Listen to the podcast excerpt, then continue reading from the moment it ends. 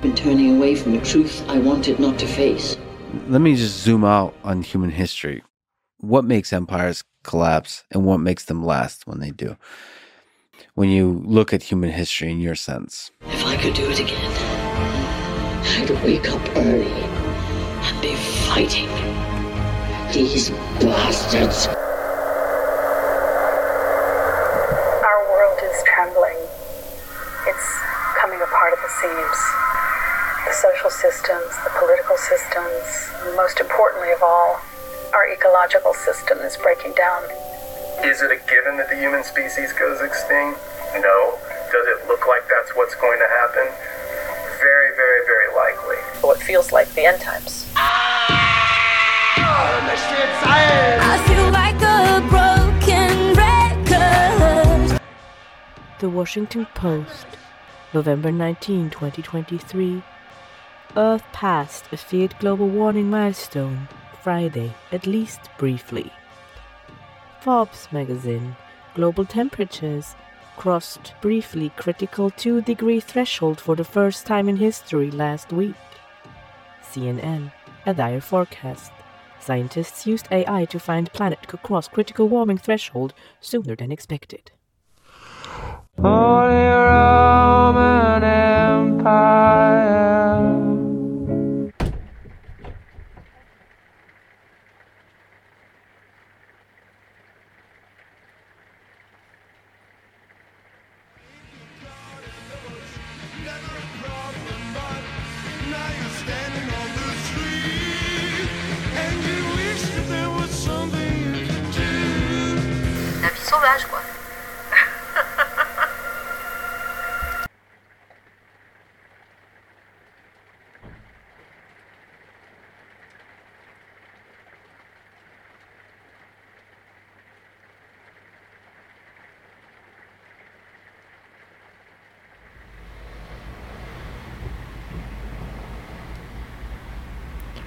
Du sagst, du wünschst dir das von mir so geliebte und gelobte Geräusch der knirschenden, knarzenden Schritte des Schnees unter meinen Schuhen in der nächsten Sendung. Ich muss dir leider mitteilen, dass der Winter stirbt. Was wir gerade erleben, ist vielleicht einer seiner Abschiedsgrüße. Who Killed Winter? Fragt Peter Gelderlos in seinem aktuellen Brief der Serie Surviving Leviathan. Eine direkte Antwort braucht er nicht zu geben. Denn wir, die wir noch fühlen können, fühlen sie. Die Zivilisation und ihre VerehrerInnen. Er schreibt, Dying words need healing. They need a funeral pall of snow and rage. And the worlds born after them need healing too. They need to understand why they're born in a graveyard, why they're full of poison, why they are missing teeth. They need to understand that ends are not ends, that they can give up and close their eyes any day they choose, but they can also choose to see that the poison their bodies are born with was put there for them to heal and turn into something good, if they're up for it. Und ich muss wieder an die Welt der Ruinen denken, von der die indigenen Anarchixes genauso sprechen wie wir, wie viele in der Geschichte, der Gegengeschichte, gegen Leviathan. Die Welt der Ruinen rückt näher. In Anbetracht dessen, dass sie aber ja schon seit einigen hundert Jahren näher rückt und dass es sehr viele Menschen auf diesem Planeten bereits härter zu spüren bekommen als wir, die hier in Nordeuropa ein schönes Leben mit Schnee führen können, finde ich es sehr wichtig, vom Kollaps zu sprechen, von der Kollapsologie, die sich doch gerade in den letzten Monaten einiger mh, einigen Zuspruchs erfreut und der damit zusammenhängenden Ideologie des Preppens. Nun habe ich ab und zu auch schon im Scherz gesagt, ich sei ein Prepper, ja, Okay, vielleicht nicht im Scherz, vielleicht bin ich das auch. Vielleicht rechne ich auch mit einem Ende der Welt, wie sie jetzt ist. Aber was unterscheidet denn mich als Anarchistin von anderen Leuten, die vom Kollaps sprechen? Welches andere Weltbild hängt damit zusammen? Vor welchen Weltbildern sollten wir uns hüten? Und wie können wir trotzdem, nicht unvorbereitet und doch sehenden Auges, in die Welt der Ruinen eintauchen? Darum soll es heute ein bisschen gehen. Und es gibt dazu ja aber auch von mir selber wiederum schon einige Auseinandersetzungen, sei es eben mit der Welt der Ruinen, ähm, Texten zum indigenen Anarchismus oder sei es mit Margaret Killjoys Veröffentlichungen sowohl zur Postzivilisation als auch ihrem Podcast Live Like the World is Dying, das Hörspiel gegen die Zivilisation.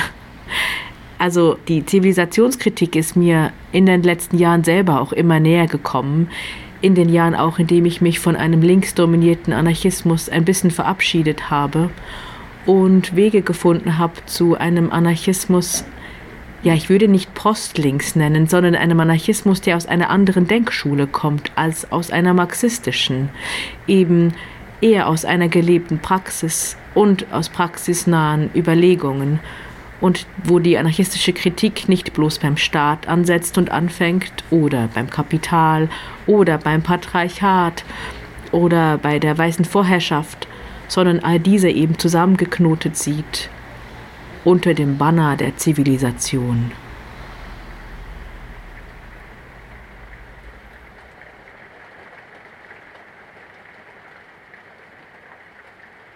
Ironischerweise oder was heißt hier ironischerweise, so läuft das Leben, ist es der 6. Dezember 2023, als ich diese Zeilen über den Tod lese und aufnehme.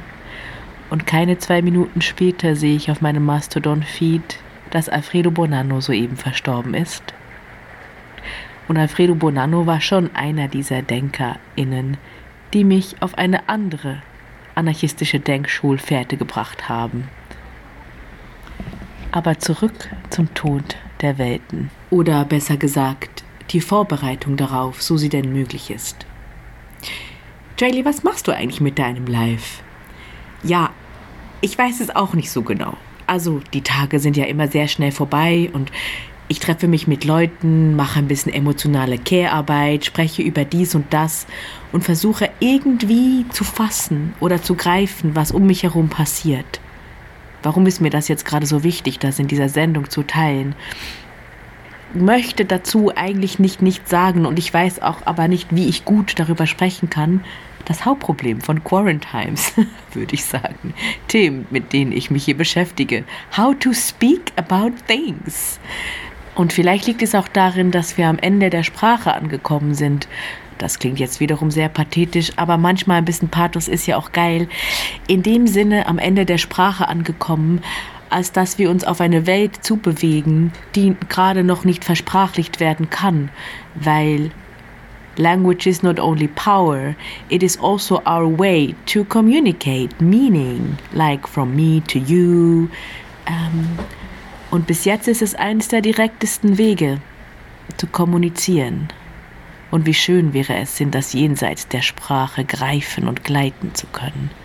Und ich glaube, das ist ein Stück weit auch das, was passiert. That's why I feel like I'm sounding like a broken record, weil ich immer wieder ähnliche Dinge sage, die das, was ich sagen will, umkreisen, durch verschiedene Perspektiven beleuchten oder streifen. Und so geht es mir in meinem Alltag auch. Es fällt mir schwer zu greifen, was ich da eigentlich konkret mache.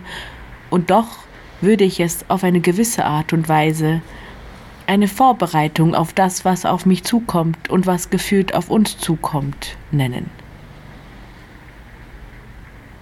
Vor allem heißt es sehr viel Care-Arbeit, sehr viel Kommunikation, sehr viel nach Bedürfnissen suchen, die jenseits von Konsum liegen, im Versuch, Gemeinsamkeiten zu stiften und Netze aufzubauen aus Beziehungen, die uns dabei helfen, anders zu leben. Jetzt schon, weil bald wird es auch wirklich nötig sein. Ich habe sehr viel über Pflanzen gelernt in den letzten Jahren. und darüber, wie schwierig es doch ist, tatsächlich etwas zum Wachsen zu bringen. Also, ich fand es nicht so leicht. Der Lebensmittelanbau liegt mir am Herzen, weil ich glaube, in der Ernährungssouveränität fängt die Souveränität einer Gemeinschaft an. Andere Themen, die mich auch beschäftigen, sind Sicherheiten. What really makes us safe? Also beschäftige ich mich mit Transformative Justice. Auch das in einer Praxis des Alltags, die sehr viel Zeit einnimmt und sehr viel mit Sprechen und Traumaaufarbeiten zu tun hat. Also all diese kleinen Dinge führen zusammen dazu, was ich eine Form von Prägping nennen würde, die jenseits dessen liegt, was sich irgendwelche konservative KollapsfanatikerInnen vorstellen.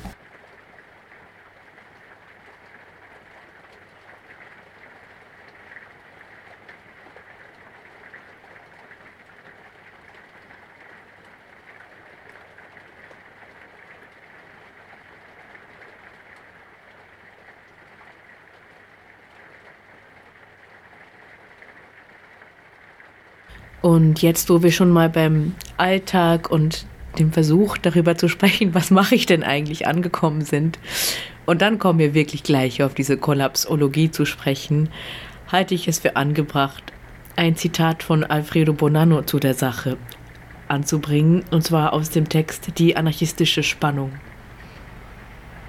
Anarchistinnen zu sein bedeutet nicht, eine Gewissheit erreicht zu haben und ein für allemal zu sagen, ja, ich besitze von diesem Moment an die Wahrheit. Und somit bin ich zumindest von der Idee her eine Privilegierte oder ein Privilegierter. Wer so denkt, ist nur mit den Worten Anarchistin. Anarchixes sind Individuen, die sich wirklich als solche in Frage stellen, also als Person und sich fragen, was ist mein Leben in Funktion dessen, was ich mache und in Relation zu dem, was ich denke?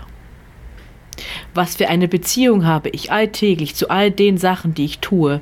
Und was tue ich, um Anarchix zu sein?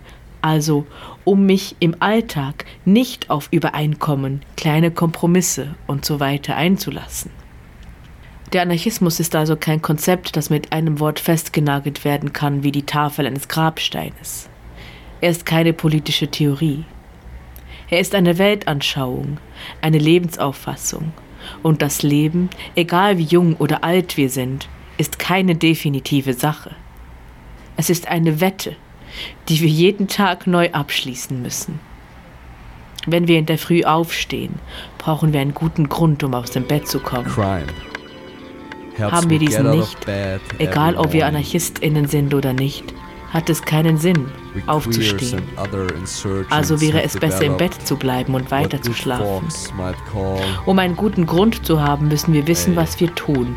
Denn für den Anarchismus, für die AnarchistInnen gibt es keinen Unterschied zwischen dem, was zu tun ist, und dem, was man denkt, sondern es gibt ein ständiges Zusammenfließen zwischen der Theorie und der Aktion und umgekehrt. Und das ist es, was die Anarchisten innen von anderen Personen unterscheidet, die eine andere Lebensauffassung haben und diese Lebensauffassung über den politischen Gedanken kristallisieren, daraus eine politische Praxis und eine politische Theorie machen. Und dies wird normalerweise nicht gesagt. Es ist in keiner Zeitung zu lesen, in keinem Buch und wird in jeder Schule verschwiegen, denn dies ist das Geheimnis des Lebens. Nie definitiv eine Trennung zwischen Gedanken und Aktion machen zwischen den Sachen, die man weiß, denen, die man versteht, den Sachen, die man tut und den Sachen, über die wir agieren. Das ist der Unterschied zwischen einem politischen Menschen und einem revolutionären anarchistischen Menschen. Nicht die Werte, die Konzepte und gesteht es mir zu, unter einigen Aspekten nicht mal die Aktionen, nicht einmal die radikalsten Aktionen, die sich durch den Angriff äußern, drücken diesen Unterschied aus. Der Unterschied liegt auch nicht in der Richtigkeit des ausgewählten Angriffsziels, sondern es ist die Art und Weise, was die Genossinnen, die diese Aktionen verwirklichen, charakterisiert, was sie bedeuten, wie die Aktion mit dem Leben, dem Lebensgefühl, der Freude, dem Wunsch, der Schönheit der Gefährtinnen, die sie durchführen, in Verbindung steht. Also handelt es sich nicht um eine praktische Angelegenheit ihrer Verwirklichung, eine hartnäckige Durchführung eines Fakts, der sich auf tödliche Weise in sich selbst abschließt.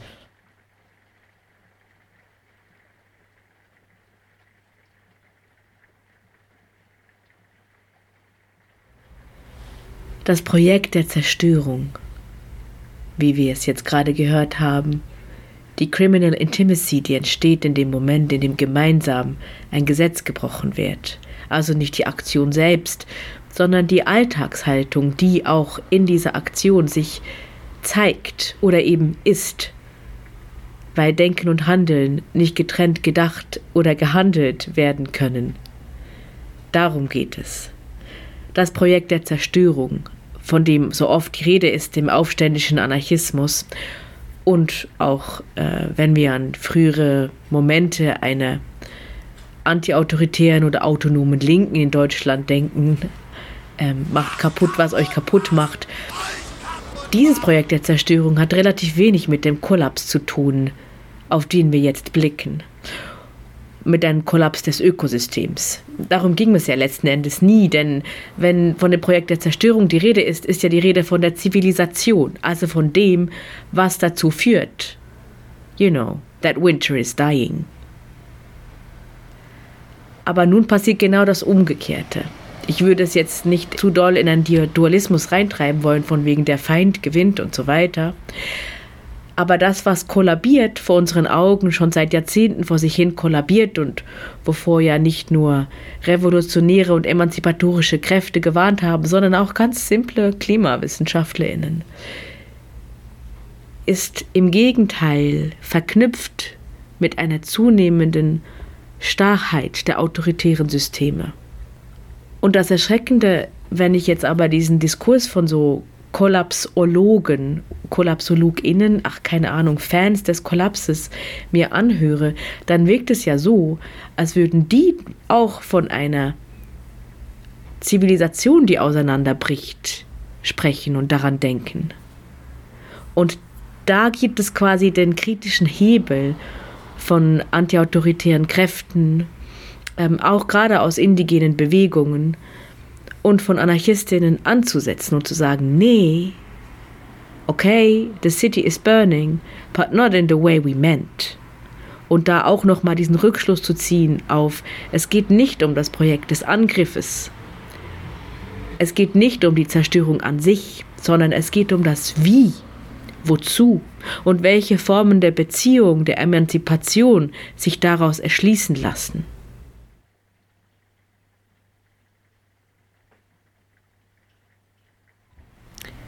Die Kollapsologie oder überhaupt das Sprechen über den gesellschaftlichen Kollaps angebunden an den Kollaps des Ökosystems ist jetzt nicht von sich aus eine rechte Idee oder eine konservative Idee und das Wort wird tatsächlich auch in emanzipatorischen Räumen benutzt, aber irgendwie noch nicht so seit langem. Und ich habe jetzt hm, nach der deutschen Version dieses Textes gesucht, aber ihn nicht mehr gefunden. Und wir spulen jetzt ein paar Monate zurück nach Saint-Imier.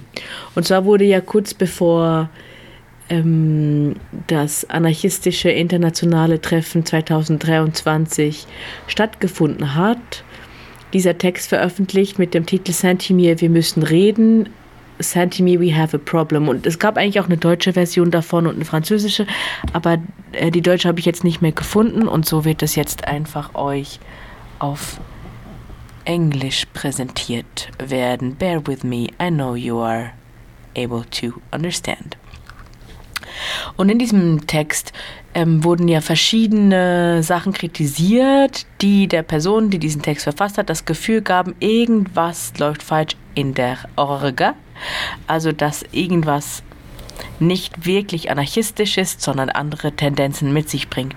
Und ein Teil davon ähm, war eine Kritik an den Collapsologist Tendencies, also an den kollapsologischen Tendenzen, die auch im äh, RIA vorkamen. Und da ging es meines Wissens weniger um eine Kritik an Anarcho-PrimitivistInnen oder IndividualanarchistInnen, die sich ein Ende der Zivilisation wünschen, sondern eben konkret der Idee der Kollapsologie. Und dieses Kapitel würde ich jetzt mal vorlesen, um auch noch mal eben die Perspektive ein bisschen rein zu kriegen, die ich meine. This chapter was largely inspired by the text and references proposed by Ruth Paluku Atoka and Jeremy Kravat. As if it wasn't already bad enough that libertarian capitalists are banging their drum, the collapsologists as well have to bring their science to the RIA. For example, the presentation of the book How Everything Can Fall Apart, Handbook of Collapsology. Among the various examples of accounts on the collapse, to choose the one by Pablo Servigne, an agricultural engineer, and Raphael Stevens, an eco counselor with a business school diploma, triggers our reaction. These two self proclaimed experts are worried about the future of the middle classes in industrialized countries and about the impossibility of continuing their way of life. Das finde ich so ein bisschen den Kernsatz. These collapsologists call it the end of our civilization, industrial, based on fossil fuels. In other words, the end of the world. And from now on, we must learn to mourn it. Relying on the prevailing scientism, these collapsologists claim to have invented a scientific discipline, one of its pillars being incidentally intuition. But it is not a science. It is a situated and politically oriented narrative. It's an apocalyptic, scientistic, navel gazing vision from a white, Western, able bodied, urban, male, heterosexual, and skilled or educated point of view, where once again in history, a privileged Western class proclaims itself to be the climate vigilantes who bear the burden of having to save the world. Are we supposed to care that they're worried about the end of their world? Meanwhile, for other humans who don't exist in this Western centric system of thought, except for utilitarian purposes, with a few exceptions depending on the authors, the catastrophe has been with us for a long time, and survival is a real struggle. The extermination of native populations during colonization, their enslavement, the destruction of their vital spaces for export goods to Europe, the pollution and poisoning of the air and soil in colonized countries or in poor, non white neighborhoods. All of this has been going on for a long time. Not everyone is affected in the same way by pollution and climate disruption, depending on material resources, social connections, state of health, access to health care, housing, and so on. A segregation keeps happening that allows the most privileged social classes to keep their corner of the planet uh, for a while longer, allowing them to prepare themselves while plundering the rest of life that persists around them. It's the ecology of the rich that erases the colonial rupture and meanwhile, for all the others who are sinking, they do not give a damn.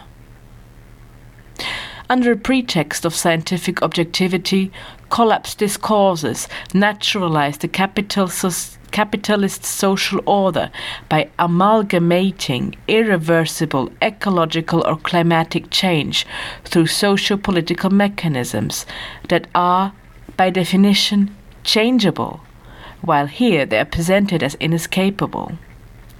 They also create confusion with their use of catch all notions. The everything and everything that can collapse is not well defined. While biodiversity is indeed disappearing and we are witnessing an irreversible mass extinction, fossil capitalism still has a bright future ahead of it. They participate in a hegemonic rewriting of history, in which the examples they mobilize are not actually societies that have collapsed, but populations that have been attacked, extorted, or destroyed. Slave raids, destruction of cultivable and habitable areas, destruction of the peasantry, etc. And this is what continues to happen as resources get increasingly scarce. As Jeremy Cravat puts it, Quote, Today's societies are defined not only by this thermo industrial characteristic, but also, or actually above all, by the accumulation of capital through dispossession. To perpetuate itself, capitalism needs colonialism, patriarchy, and productivism. Together, they form the pillars of our civilization. Pillars that are not in the process of collapsing, nor will they collapse on their own, but rather are strengthening. The state, its police, its justice, it's all the same. Now, as never before, repression is intensifying against environmentalist and anti colonialist movements. All who are defending territories against extractivism, deforestation, and so on. Collapsology presents itself as an imaginary of rupture, but one that erases history and invisibilizes past and present forms of resistance and domination. Also auch hier nochmal der Fokus in dieser kollapsologischen Ideologie liegt eben nicht darin zu sagen, die Zivilisation ist das Problem, sondern in dieser panischen Aussage, dass unsere Zivilisation zusammenbricht, während sie es de facto nicht tut. Das, was kollabiert, ist das Ökosystem. Und zwar wegen der Zivilisation. Und die, die an der Macht sind, tun alles daran, weiterhin an der Macht zu bleiben. Oder um es jetzt nicht mit an der Macht zu nennen, sondern diejenigen, die in einer privilegierten Situation sind, nicht wahr? Ähm, und werden so repressive Organe weiter füttern. Konservative, autoritäre Mächte sind auf dem Vormarsch. Das Gendern soll nun auch in Bayern verboten werden, weil klar ist, dieser Grip oh wow, my German just left me. Ähm, dieser enge Griff, den es braucht, um das, was ist, an autoritärer Struktur, an Staat, Polizei, Justiz, der muss enger werden, damit eben nicht die Zivilisation zusammenbricht, sondern nur das Ökosystem. It's no coincidence that most collapsologist rhetoric can be recuperated in reactionary proposals, some of which are sometimes even inspired by them without naming them. The alleged end of Western civilization echoes the racist myth of the Great Replacement, where the response becomes a retreat into identitarianism. In their books, Stevens and Servigne invite us to re sauvage, to turn things savage again, note the unquestioned figure of the savage, and to reconnect with deep roots, drawing inspiration from the racist archetypes of the anti Semitic psychiatrist Carl Jung, who was steeped in Norse mythology and close to Nazism. They celebrate the sacred masculine and advocate masculinist initiation rituals, which they themselves practice with other new warriors at weekends organized by the Mankind Project.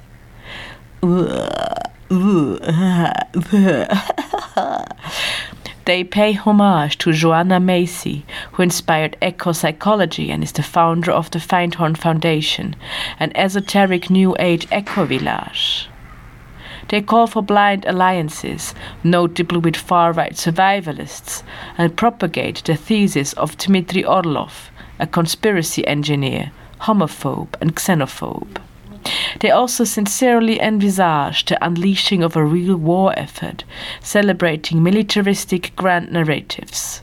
Quote, All this stirs up the sense of sacrifice, heroism, the defense of sacred values, of an identity, of a territory. While waiting for the war, as good advisers for the prince, they collaborate with the authorities and sell their advice in regard to technocratic governance. For example, the Ministry of Economy at Bercy, the employer federations in Switzerland and Belgium, the institutions in charge of nuclear power, etc. For all these reasons, and despite the fact that they may even help to spread certain dramatic facts about the ecological situations, their speeches are disarming. In their words, it's an inextricable situation that will never be resolved, like death or an incurable disease.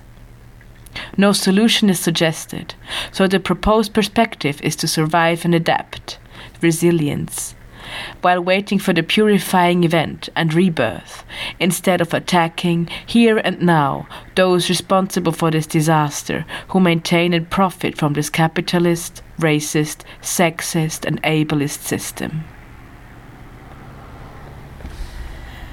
Yeah.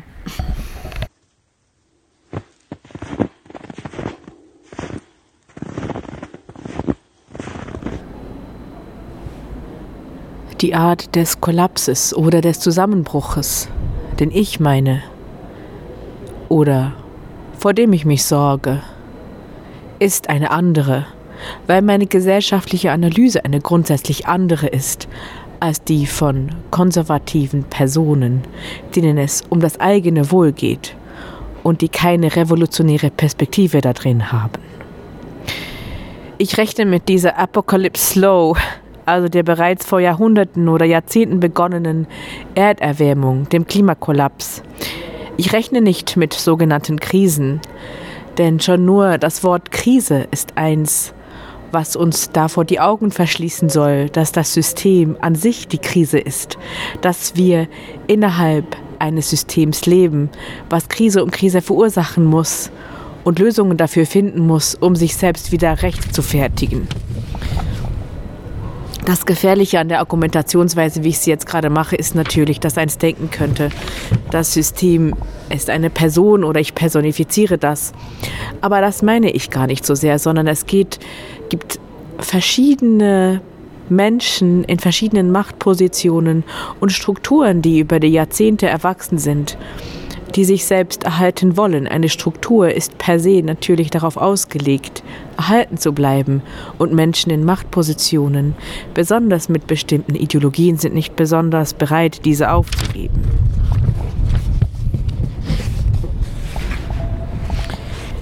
Ich rechne also dadurch mit einem Zerfall von vielem, was von emanzipatorischen Kräften in den letzten Jahrzehnten und Jahrhunderten erkämpft wurde oder geschützt wurde. Sei es ein Gesundheitssystem, Arbeitsrechte wie zum Beispiel ein Acht-Stunden-Tag oder Urlaub oder überhaupt in einer Gewerkschaft sein zu dürfen. Sozialgeld, das heißt, dass es eine Art übergeordnete Vorstellung davon gibt, dass es auch okay ist, wenn eins nicht arbeitet und trotzdem leben darf. Rechte für LGBTIQ-Personen, siehe das Verbieten von Gendern und damit auch all, alle möglichen feministische Rechte, wie zum Beispiel Abtreibung oder ähm, wenn es um sexualisierte Gewalt geht, einen guten Umgang damit zu finden. Asylrechte und überhaupt das ganze Grenzregime, die Meinungs- und die Pressefreiheit. Oh ja, nun sind wir wieder bei einem ganz komplizierten Thema anbelangt, das ich vielleicht ein anderes Mal nochmal in Tiefe oder in Gänze bearbeiten möchte unter dem Aspekt der Gegenöffentlichkeit. Aber vieles davon lässt sich ja bereits in verschiedenen Ausmaßen in uns umgebenden autoritären Staaten beobachten. Und all diese erkämpften Sachen und erarbeiteten Sachen werden zurückgeschraubt oder aktiv bekämpft. Und zwar mit dem Argument der Krise. Aus einem Argument heraus, dass jetzt nicht der Moment sei für dies, das, sondern dass es jetzt um das Eigentliche ginge, nämlich um den Erhalt der Wirtschaft, den Erhalt des Staates, den Erhalt des Status quo für einige wenige Besitzende. Also mit dem Argument, dass jetzt wieder die nächste Krise ausbricht, dass es jetzt schon wieder eine Krise sei im Namen der vor uns als plötzlich heraufbeschworene Volksgemeinschaft zu lösenden Aufgaben werden all diese Rechte beschränkt und abgeschafft oder überwunden werden. Soweit meine Befürchtungen. Ich sage nicht, dass es so kommen muss. Dies aufzuhalten oder zu verändern, ist ja Teil dessen, was ich als anarchistische, queerfeministische, klassenbewusste, antirassistische, internationalistische, ökologische oder sogenannt grüne oder sogar linke Aufgabe sehe. Also eine Verbesserung der konkreten Lebensumstände für so viele Menschen wie möglich auf diesem Planeten. Und nicht nur für Menschen, sondern für Lebewesen, Ökosysteme, deren Teil wir sind. Aber trotzdem geht es für mich erst einmal, wenn ich eben von diesem Kollaps spreche, der natürlich zuallererst ein Klimakollaps ist. anzuerkennen, dass er kommen wird. Also, dass die autoritären Strukturen erstarken, ist ein Fakt. Dass es super wenige Menschen gibt, die in emanzipatorischen Kämpfen aktiv organisiert drin sind, ist ein Fakt. Dass die Erde abgefuckt ist von dem klimatischen Schaden, den wir ihr zugefügt haben, ist ein Fakt. Und so weitermachen wie bisher ist das Problem. Sowohl in der Zivilisation, also natürlich, die Zivilisation ist das Problem, aber auch in der sogenannten Bewegung. Ich erkenne also den Kollaps als Tendenz an. So weh es tut, so schmerzhaft es ist und so fröhlich ich lieber so weitermachen würde wie bisher. Ein ab und zu eine Soli-Party hier, einen niceen Lesekreis da und suche nach solidarisch praktischen Auswegen. Ein großer Teil der Strategien und Taktiken gibt es schon und können gestärkt werden. Also von selbstorganisierten Gesundheitsmechanismen, die es gerade innerhalb queerer Communities gibt, wo sich ausgetauscht wird über Möglichkeiten, Hormone zu kriegen. Oder das Medibüro in Hamburg zum Beispiel als eine Möglichkeit, wie an Krankenversorgung solidarisch rangekommen werden kann. Ähm, Foodsharing und Küfers und der ganze Schnickschnack ums Essen herum, den, den es ja schon lange gibt und der super wichtig ist, nicht nur als Gemeinschaft des Zusammenkommens, sondern ich finde, es ist auch an der Zeit, das mal wieder ernsthaft zu benennen, als eine Möglichkeit, an fucking Essen zu kommen. Ich habe auch ein bisschen das Gefühl, dass oft ein Bewusstsein dafür fehlt, für wie viele Leute das tatsächlich der Ort ist, an dem es Essen gibt. Punkt. Selbstorganisierte Medien gibt es ja auch viele. Freie Radios, Webportal, Webportale, irgendwelche anonymen Zeitschriften, die herumgeistern. Soli-Cafés. Also all diese Infrastrukturen und damit auch Absicherungsinfrastrukturen wie ein Schwarzes Kreuz oder Möglichkeiten des solidarischen Umgangs mit Trauma, wie Out of Action. Das sind Infrastrukturen, die über die Jahrzehnte aus einer autonomen und emanzipatorischen Bewegung hier in der Gegend gewachsen sind. Nicht zu vergessen die ganzen No-Border-AktivistInnen, die tagtäglich Menschen dabei helfen, über Grenzen zu kommen, auf verschiedene Arten und Weise. Und die gilt es natürlich nicht zu droppen. Das will ich alles keineswegs sagen. Das sind alles Tendenzen in Richtung selbstorganisierter autonome Strukturen, die mir sehr viel Kraft gegeben haben und sehr viel geholfen haben zu sehen, was ich überhaupt tun kann. Und die glaube ich auch in autoritären Regimen genauso wie jede Revolte in jedem Moment weiter bestehen bleiben werden. Und seien sie noch so klein. Und das ist ein Hoffnungsträger Rix. Und jeder kleine urbane Garten ist für mich ein Hoffnungsträger. Aber HoffnungsträgerInnen reichen nicht. Also geht es darum, auch ein Stück weit eine Niederlage anzuerkennen. Und das ist für jemanden wie mich natürlich sehr unangenehm, aber hat auch noch mal mit einem Weggehen aus dem Prinzip Hoffnung zu tun. Also zu sehen, vielleicht einfach zu sehen, okay, everything is fucked. Und jetzt? Und daraus zu handeln. Das versuche ich so ein bisschen und auch so ein bisschen mitzudenken. Und es gibt da drin noch etwas anderes, was ich glaube, was sehr wichtig ist und was ich all uns Menschen die einen Großteil ihres Lebens in der Stadt verbracht haben, einmal mit auf den Weg geben würde. Die Kämpfe der Zukunft können nicht in der Stadt stattfinden. Ich bin der festen Überzeugung, dass es sowohl von uns aus an der Zeit ist, die Kämpfe aus der Stadt und vor allem aus dem Stadtzentrum zu verlagern und dass es auch zu beobachten ist, dass die Kämpfe, um die es geht, nicht in der Stadt stattfinden sondern dass in der Stadt vor allem Autorität und Repression weiter hervorgehoben werden. Und ich sage nicht, dass es falsch ist, ein AZ zu gründen oder nochmal zu versuchen, was zu besetzen. Ich will niemanden davon abhalten, in diese Kämpfe einzutreten, wenn eins das für richtig erhält. Und natürlich gleichzeitig auch niemanden ermuntern, ich bin ja eine Radiosendung, sondern vielmehr nochmal darüber nachzudenken, was mache ich eigentlich in der Stadt? Wie kann ich mich in der Stadt der Tatsache stellen, dass vielleicht das that everything is fucked. Und was mache ich damit? Konkret. Und dass es trotzdem vielleicht darum gehen könnte. Oh, jetzt werde ich immer schwächer in der Argumentation. Ihr hört es schon, liebe Hörer X's. Ich bin schon ganz schwach davon, weil ich doch keine steifen Thesen aufstellen möchte. Aber ich glaube daran, dass es darum geht, die Stadt hinter sich zu lassen. Zum einen ist es einfach ein lebensunwürdiges Umfeld. Eins kann sich nichts mehr leisten. Ähm, und zwar auf mehreren Ebenen. Auf Ebenen der Organisierung, auf Ebenen der Miete, auf Ebenen des Essens. Es ist super schwer geworden. Und wenn Städte an sich anders aufgebaut wären oder wenn wir uns Raum und Zeit nehmen würden, eine utopische Stadt zu bauen, eine selbstorganisierte anarchistische Stadt, ich wäre sowas von dabei. Ich finde es super.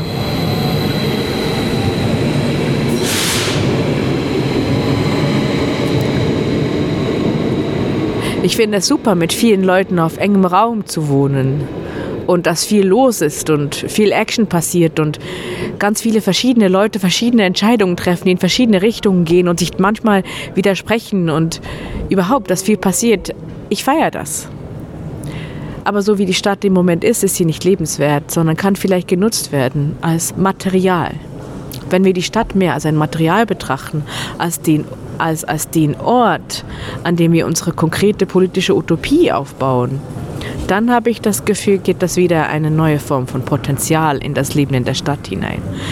Die Stadt als Material bedeutet, ich gehe in die Stadt, um mir bestimmte Dinge zu holen oder bestimmte Dinge zu organisieren oder bestimmte Leute zu treffen oder mir ein bestimmtes Gefühl zu geben. Aber meinen Lebensmittelpunkt stelle ich woanders auf.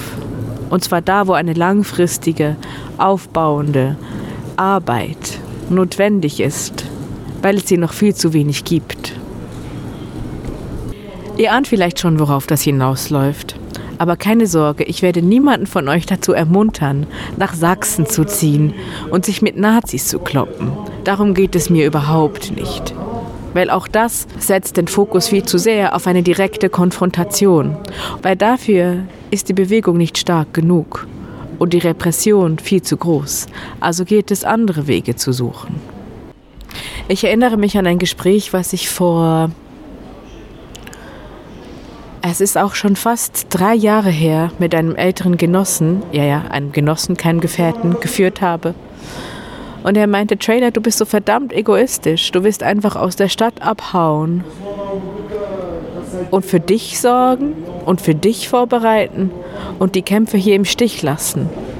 Und ich glaube, aus diesem Streit heraus kommt auch meine abschwächende Haltung, meine eigenen Haltung gegenüber, weil ich schon auch verstehe, was er damit meinte. Oder wo er die Kämpfe sieht. Aber ich sehe sie halt nicht nur da und ich sehe gerade meine eigene Macht, etwas zu verändern, woanders sehr viel stärker als in einer Großstadt. Es gibt quasi zwei Richtungen, aus der das begründet werden kann. Zum einen natürlich klar mit den eindeutigen politischen Verhältnissen auf dem Land und in der Stadt. Also wenn wir uns anschauen, wo ist Raum und wo sind die Nazis und wo ist kein Raum und wo ist die Repression, dann ist es schon eindeutig. Und es gibt in der Stadt viele emanzipatorisch zu begeisternde Leute, die aber ja irgendwie trotzdem nicht in unsere Kämpfe eintreten oder Selbstorganisierungen. Und da frage ich mich schon, warum. Aber vielleicht ist es auch, weil es so wenig Hand und Fuß hat, weil es so wenig wirklich zu tun gibt und so wenig aktiv gestaltet werden kann. Und ich glaube daran, dass Ernährungssouveränität ein zentraler Teil ist wenn wir selbst organisiert in eine Zukunft gehen wollen. Ich glaube, dass es darum geht, jetzt schon dafür zu sorgen, dass möglichst viele Dinge ohne Geld funktionieren, weil Geld wird bald keins mehr von uns haben. Also geht es auch darum zu sehen, wie können Lebensmittel ohne Geld beschafft werden. Und eines lässt sich nicht alles containern oder klauen. Ich glaube, ein großer Teil davon gehört angebaut. Und das ist die mühsame Arbeit, Und was unterscheidet sich jetzt darin von einem rechten Prepper? Huh? Also der wartet auf diesen Kollaps und hat ganz viel Lebensmittel ähm, angehäuft und hat einen schönen Garten und ein Solarpanel. Und klar, auf der Infrastrukturebene könnte eins erstmal denken, das eine hat nichts mit dem anderen zu tun. Aber es gibt zwei wichtige Unterschiede. Das eine ist, also auch infrastrukturell, ideologisch natürlich auch. Aber infrastrukturell, das eine ist, ich würde niemals Lebensmittel für mehrere Jahre bunkern, die dann nur für mich selber reichen, sondern ich würde von Anfang an gucken, dass es mehrere verschiedene dezentrale Kollektive gibt, die zusammenarbeiten und zusammen überlegen, wie kann eins miteinander ergänzend was herstellen. Ich würde immer alles so offen gestalten, dass alle dazukommen können, also nicht aus einer Perspektive der Feindschaft arbeiten, sondern einer Perspektive der Freundinnenschaft, der Möglichkeit, sich zu öffnen. Das heißt, das heißt auch, genug zu tun zu haben, genug Werkzeuge zu haben, genug Raum zu haben, dass Menschen dazustoßen können und die Strukturen so erschaffen, dass sie kollaborativ, kollektiv sind. Das heißt, mitgestalten, Autorität verweigern, auf jeder Ebene, Eigentum überwinden, soweit es geht, oder es anders umformen. Ich glaube, ich bin darin eher praktisch veranlagt als ideologisch streng. Ich glaube manchmal, vielleicht wird das mal noch kompliziert, aber erstmal glaube ich, ist das der richtige Weg. Also Dinge zu tun, zu erschaffen, uns zu organisieren, auf allen verschiedenen Ebenen und es ernst zu meinen, weil es ist immer jetzt.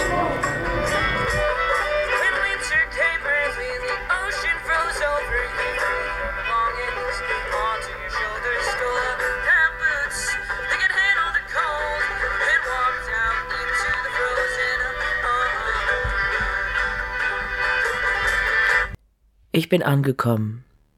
Ich bin, wie so oft, irgendwo angekommen. Und habe mir im Zuge dessen alles, was ich bis jetzt für die Sendung aufgenommen habe, nochmal angehört und festgestellt, dass einige wichtige Punkte fehlen. Und dass es viel zu hart klingt und gleichzeitig zu unscharf, zu oberflächlich und gleichzeitig zu intim. Und ich glaube, da liegt ein bisschen die Schwierigkeit, wenn ich versuche, jenseits des Sagbaren zu gehen und dennoch eine Radiosendung mache, in der eins nur Dinge sagen kann, die sagbar sind. Der Inhalt liegt vermutlich zwischen den Worten, so wie die Revolution zwischen uns liegt, in den Beziehungen, die wir dazwischen herstellen. Und was anderes, was darin fehlt, ist die Freude, die all das bereitet die wollte ich nicht vergessen. Es klingt alles so ein bisschen harsch und nach komischen Lebensumständen, aber ganz ehrlich, der Spaß liegt genau darin, sich das Leben selber zu machen, wie eins will oder kann oder sich ausdenkt. So abgedroschen das klingt. Außerdem habe ich noch vergessen, einen Wortwitz einzufügen. Ich wollte mich nämlich über die Klimakonferenz lustig machen. Die COPD. Nein, keine Lungenkrankheit. Aber so ist es halt. Es ist gefühlt eine Lungenkrankheit, mit der wir umgehen müssen, diese Klimakonferenz, so wie irgendwie die Zivilisation eine Lungenkrankheit für das Ökosystem darstellt. Dann wollte ich irgendwie ein bisschen eine Story erzählen, die ich jetzt nicht mehr so gut erzählen kann, aber vielleicht noch kurz umreißen. Von Leuten, die tatsächlich einem alternden Prepper ein Grundstück abgekauft haben und wie glücklich sie waren über all das Material, was dort ist, und wie wenig sie an der Grundinfrastruktur ändern mussten, und der gut gepflegte Garten, den sie übernehmen konnten, und wie viel es eben dann strukturell zu ändern und zu bearbeiten gibt daran. Also eben das Wie, nicht das Was, um noch mal auf die anarchistische Spannung zurückzukommen. Oder nicht nur das Was. Neither back nor forward, but wherever we choose to go, also auch nochmal die Linearität des Denkens und die Linearität von Geschichte auflösend. Also das mit der Zeit und der Geschichte. und der Zukunft. As all critics of primitivism never tire of pointing out, we can't simply go back in time. Though this is not because, as most critics believe, that social and technical process is irreversible, nor because modern civilization is unavoidable. There are many historical examples of both resistance to social and technical innovations and devolutions to what are usually considered by the believers in progress not just simpler but inferior or backward life ways.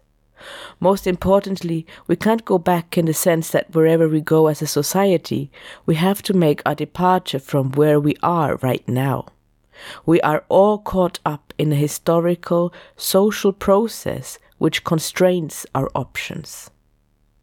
As Marxists typically put it, the present material conditions of production and social relations of production largely determine the possibilities for social change.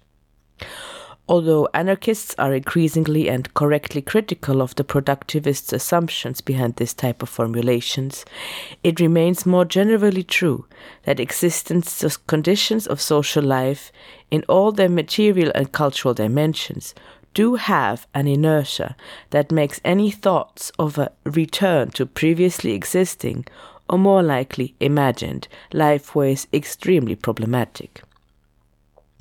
But neither do we necessarily need to go forward into the future that capital and the state are preparing for us. As we are learning from history, their progress has never been our progress, conceived as any substantial diminution of social alienation, domestication, or even exploitation. Rather, we might do much better to dispense with the standard timeline of all philosophies of history in order to finally go our own way only without the unnecessary, always ideological constraints imposed by any directional interpretations of history are we finally free to become whatever we will, rather than what some conception of progress or of return tells us we need to be. This doesn't mean that we can ever just ignore what we as a global society are right now but it does mean that ultimately no ideology can contain or define the social revolutionary impulse without falsifying it. The vitality of this critical impulse has an existence prior to any theorizing in each and every contradiction between our immediate desires for unitary, non alienated lives and all of the current social relations, roles, and institutions which prevent these desires from being realized.